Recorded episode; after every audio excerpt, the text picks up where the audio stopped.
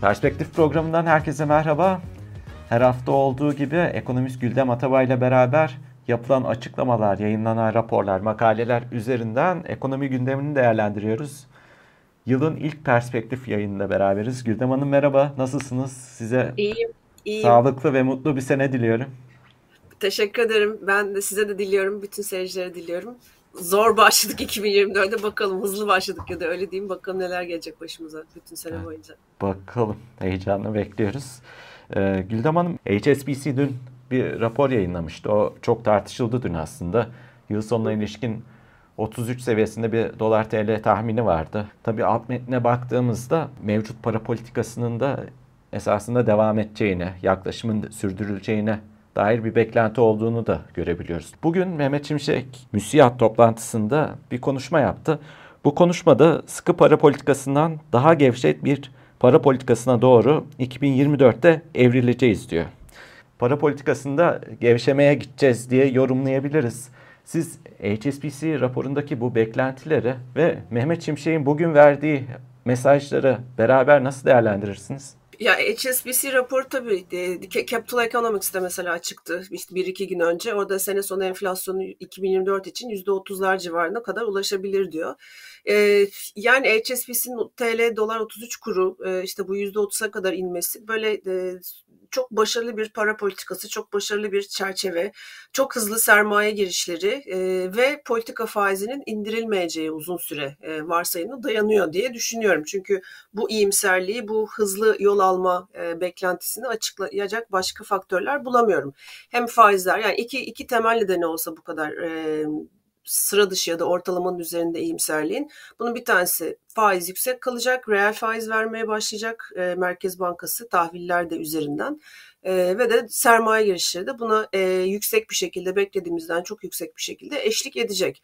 Ha buna katılıyor muyum? Ben şahsen katılmıyorum. E, zaten e, piyasa e, katılımcıları anketinden izlediğimiz sene sonu gelmeden son çeyrekte faiz indirimlerinin başlayacağı yönünde. %45 ee, politika faizinde zirve olması bekleniyor Ocak ayında.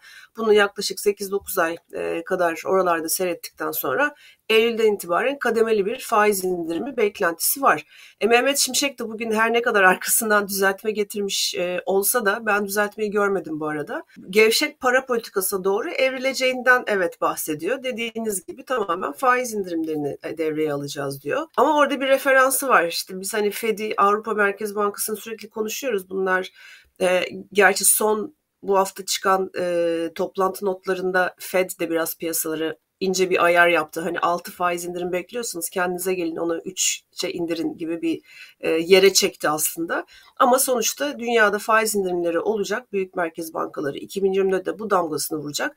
Biz de bunu yakalayacağız. E, faiz indirimi yapacağız diyor Mehmet Şimşek. Bunu ne zaman diyor? E, enflasyon e, %65'e çıkmış. %70'in üzerine doğru gideceği biliniyor Mayıs'a kadar. Tempolu bir şekilde Ocak, Şubat, Mart, Nisan, Mayıs önümüzde daha 5 ay enflasyon yükseliyor enflasyon beklentileri işte HSBC ya da ona benzer kurumlar ötesinde halk tarafından e, henüz beklentiler çıpalanmamış %36 Merkez Bankası'nın beklentisine. E, yaz aylarında bir baz etkisiyle düşüş olacağını biliyoruz. Mayıs, Haziran, Temmuz ve, ve Ağustos ayında. Ötesinde de piyasa beklentisi en iyisi %42'lerde ortalama. İşte daha e, biraz daha yüksek %45'lerden bahsediyor. Tam da burada Mehmet Şimşek bir anda biz para politikasını gevşeteceğiz diyor. Çok kötü bir zamanlama. Yani Mehmet Şimşek'in bu kadar tecrübeli bir bakan, bu kadar e, eski finansçı, e, hani ekonomi e, değil ama yatırım yatırım sektöründen geliyor. Yatırımcı aslında Londra'da bu işi yapmış. Çok daha dikkatli bir zamanlama ile çok daha dikkatli seçmesini ben beklerdim. E, dolayısıyla bence yine bu talihsiz bir açıklama olmuş. İşte arkasından düzeltme çabaları gelecektir. E, ama oyun planı evet faiz indirimleri e, 2024'te devreye girecek. Kafada onun olduğu ağızdan çıkmış artık. Peki bu mesajların müsiyatta iş dünyasına verilmesinin bir anlamı var mıdır? Ha, çok güzel bir soru. Ee, evet bence var. Çünkü çok, çok iyi biliyoruz ki e, şirketlerin finansman sorunu var idi. Seçimlerden hemen önce faizler çok düşük olmasına rağmen yarattığı çok bu kredi e, ucuz kredi dalgasının yarattığı enflasyonist dalga, dalgayı baskılamak için işte krediye ulaşım çeşitli yasaklarla sınırlanmıştı. Şimdi o yasaklar kademeli bir şekilde kalkıyor fakat maliyetler tabii çok yükseliyor. E, bir taraftan iç talep baskılanıyor satışlarda sınırlı e, da olsa henüz ama hızlanmasını beklediğimiz iç talepte yavaşlamaya bağlı olarak bir e, düşüş belki büyüme hızında keskin bir yavaşlama olacak. E, dış talep e, küresel ekonominin ve merkez bankalarının faiz yükseltmesinin en çok etki alacağı, en çok e, darbeyi alacağı yıl olarak işte büyüme %2.7'den %2.2-2.3'e düşecek. Yani dış talep özellikle AB zayıf olacak. Dolayısıyla hani şirketlerde seslerini çıkarmaya başlayacaklar. E, nerede bu krediler? Biz zaten işletme sermayesine zorlanıyoruz. E, hani belki müs, e, hani özellikle müsiyat tarafındaki şirketlerin daha iç piyasaya satan orta ölçekli e, COBİ'lerden oluşan şirketler olduğunu hükümete biraz daha yakın şirketler olduğunu biliyoruz. Dolayısıyla biraz da onların bu ah ah vah vahlarını yükselecek önümüzdeki aylarda onun e, dalgasını şimdiden almak. Bakın biz sabredin, biz faiz indireceğiz, e, sizi normalleştireceğiz demek için de verilmiş bir mesaj olabilir. Bu açıdan düşünmemiştim okuduğumda. Evet doğru. Bence öyle. HSBC raporunda az önce konuştuk yıl sonu için dolar TL'yi 33 seviyesinde olacağını öngörüyor. Morgan Stanley 38, Citibank 40, e, Goldman Sachs 41 seviyelerine telaffuz ediyor. İş Bankası Genel Müdürü Hakan Aran'ın e, açıklamaları vardı dün. Kur artışı bekleyenlerin yanılacağı bir yıl olacak diyor Hakan Aran. Şimdi bugünkü açıklamalar, bu tespitler, raporlardaki beklentileri beraber değerlendirdiğimizde sizin bakışınız nedir? Yani siz bugünden ee, baktığınızda nasıl görüyorsunuz? Ya şimdi politik yüzde şimdi Merkez Bankası'nın enflasyon ilgili ilgili planlarında yüzde 65'i sene sonu tutturuldu bir şekilde işte Aralık ayı enflasyonda biraz tartışmalı seviyeler olmakla birlikte dün zaten e, Hazine ve Maliye Bakanı Şimşek mesajı verdi dedi ki işte bakın artık beklentilerimizi tutturmaya başladık. Oradaki tabii ki bahsettiği 2024 sonuna referanstı. Orada %36 inanın onu da tutturacağız nasıl 2023 sonu tutturduk gibi. Ama tabii o iş öyle o kadar kolay değil. Yani 3 ay önce OVP ile yenilenen, güncellenen bir e, enflasyon raporuyla arttırdığınız beklentiyi %65'i tutturmak nispeten kolay. Ama %36'yı bütün sene eğer korursanız oraya doğru mesela Ocak'ta da bir enflasyon raporu açıklanacak. Bakalım orada bir değişiklik yapılacak mı? Umarım yapılmaz. E, ama 2024 sonuna kadar bu beklentiye ulaşabilmek o kadar kolay değil. Ama yine de buna rağmen %45 e, politika faizi o %36'lık e, beklentiye göre bir yerde bir aşamada reel e, faiz verebilecek pozisyonda. Mehmet Şimşek'in bugünkü faiz indiririz açıklamalarını kenara koyar isek. Dolayısıyla hani seçimlerden sonra özellikle seçim dönemindeki popülist diyeyim harcama politikaları geride bırakıldığında, bu ekibin göreve devam ettiği, netleştiğinde e, risk primdeki düşüş yabancı yatırımcıların zaten işte gelmeye başladıkları ortam biraz daha rahatlamış olacak. Bu anlamda ben TL'nin e, değer artışının enflasyonun e, artış hızının altında kalmasını özellikle ilk 3 çeyrek ya da 2 ve 3. çeyrek boyunca beklerim. O faiz indirimleri eğer başlayacaksa Eylül'de hani onu yine tartışırız. Ama hani bunun e, 30'lar kalır, 33 olur. Bunlar çok e, uçuk seviyeler geliyor bana. Hani sadece %10'luk, yüzde ortalama enflasyon %50 olduğu bir yerde sadece %10'luk bir e, devalüasyon diyeyim. Çok e, fazla e, faktörün çok iyi gitmesiyle anca oluşabilir ki ben bunu beklemiyorum. Şimdi birkaç gündür gördüğümüz üzere mesela sizle yayından önce de konuştuk. Bu Yargıtay kararıyla birlikte önümüzde çok büyük bir anayasa krizi var bence. Ee, hani bu açıklamalar e, seçimlerden sonra, e, yerel seçimlerden sonra politikanın gündemden çıkacağı, ekonominin gereklerinin yapılacağını dair işte bütün yazılan raporlar hepsi boşa çıkabilir. E, çünkü bir anayasa değişikliğini işte bugün Cumhurbaşkanı Başdanışmanlarından Mehmet Uçum'un çok sert Anayasa Mahkemesi'ne hedef alan açıklamalarından da anlıyoruz. Sosyal medyadan yaptığı bir referandumla karşı karşıya kalabiliriz. Referandum demek sandık demek, sandık demek işte popülizm demek, ekonomide işlerin bozulması demek. Anayasa değişikliğinin hani Türkiye'deki anayasanın bu şekilde çiğnenmesi, basılmasının Türkiye'ye ne kadar yabancı yatırımcı çekmekte e, engel olabileceğini tartışmıyorum bile. Dolayısıyla işler çok da yolunda gitmeyebilir e, bu açıdan.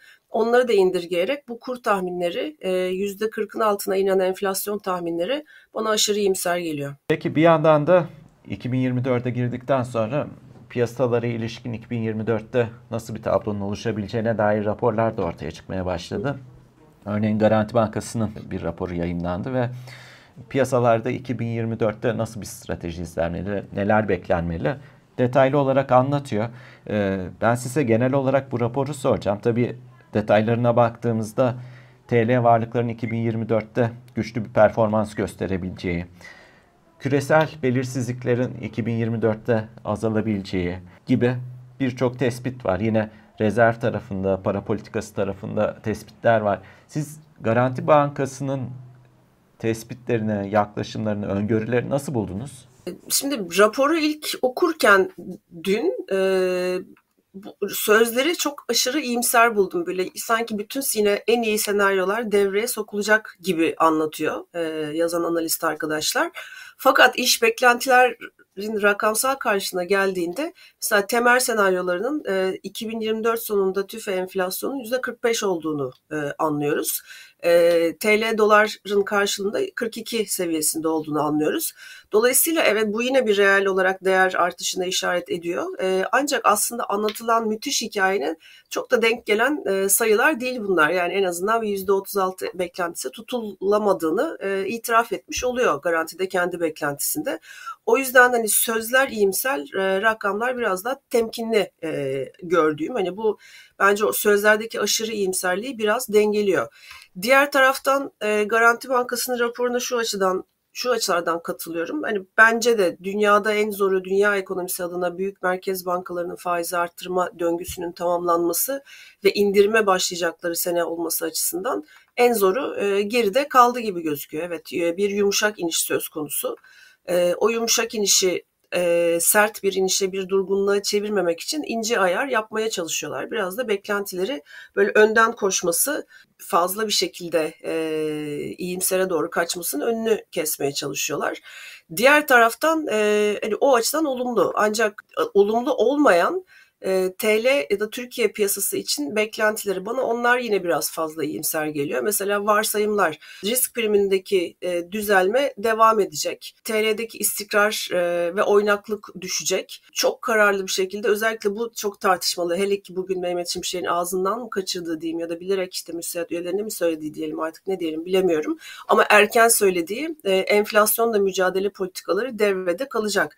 Şimdi %45 politika faizini 2-3 puan %40'a indirseniz reel faiz vermeme sınırına gelebiliyorsunuz bir anda. Eğer enflasyonunuz sene sonunda gerçekten %36 değil %40'lar seviyesinde olacaksa. işte HSBC'nin raporunda da o çok hassas bir denge var. O iyimser tarafta bekliyor. Ben o kadar iyimser değilim.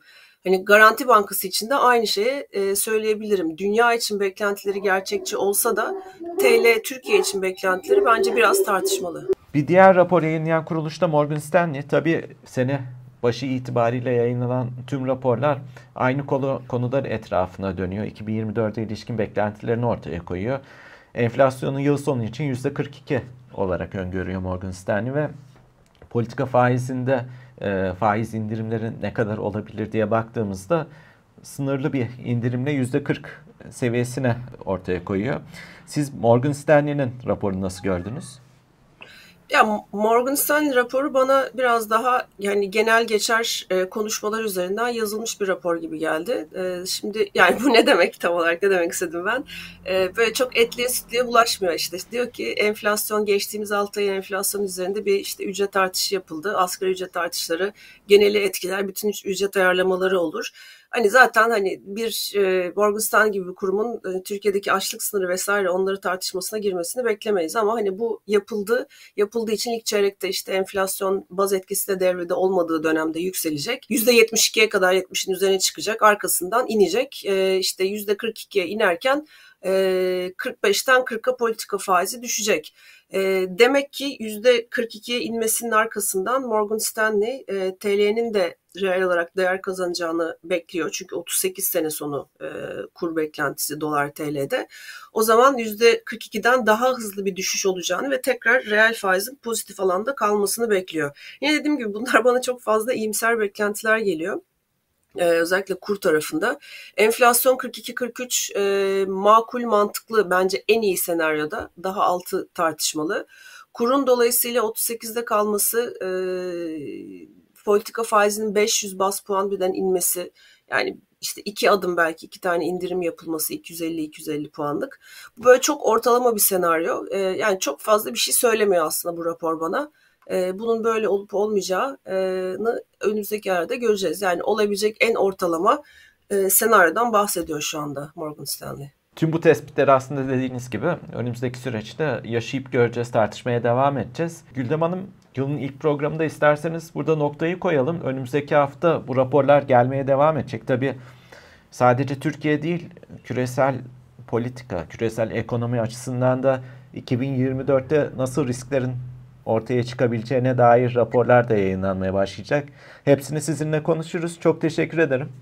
Ben teşekkür ederim. İyi seneler tekrar size de seyredenlere de arka planda çalışan arkadaşlarım. Sağ olun, hoşçakalın.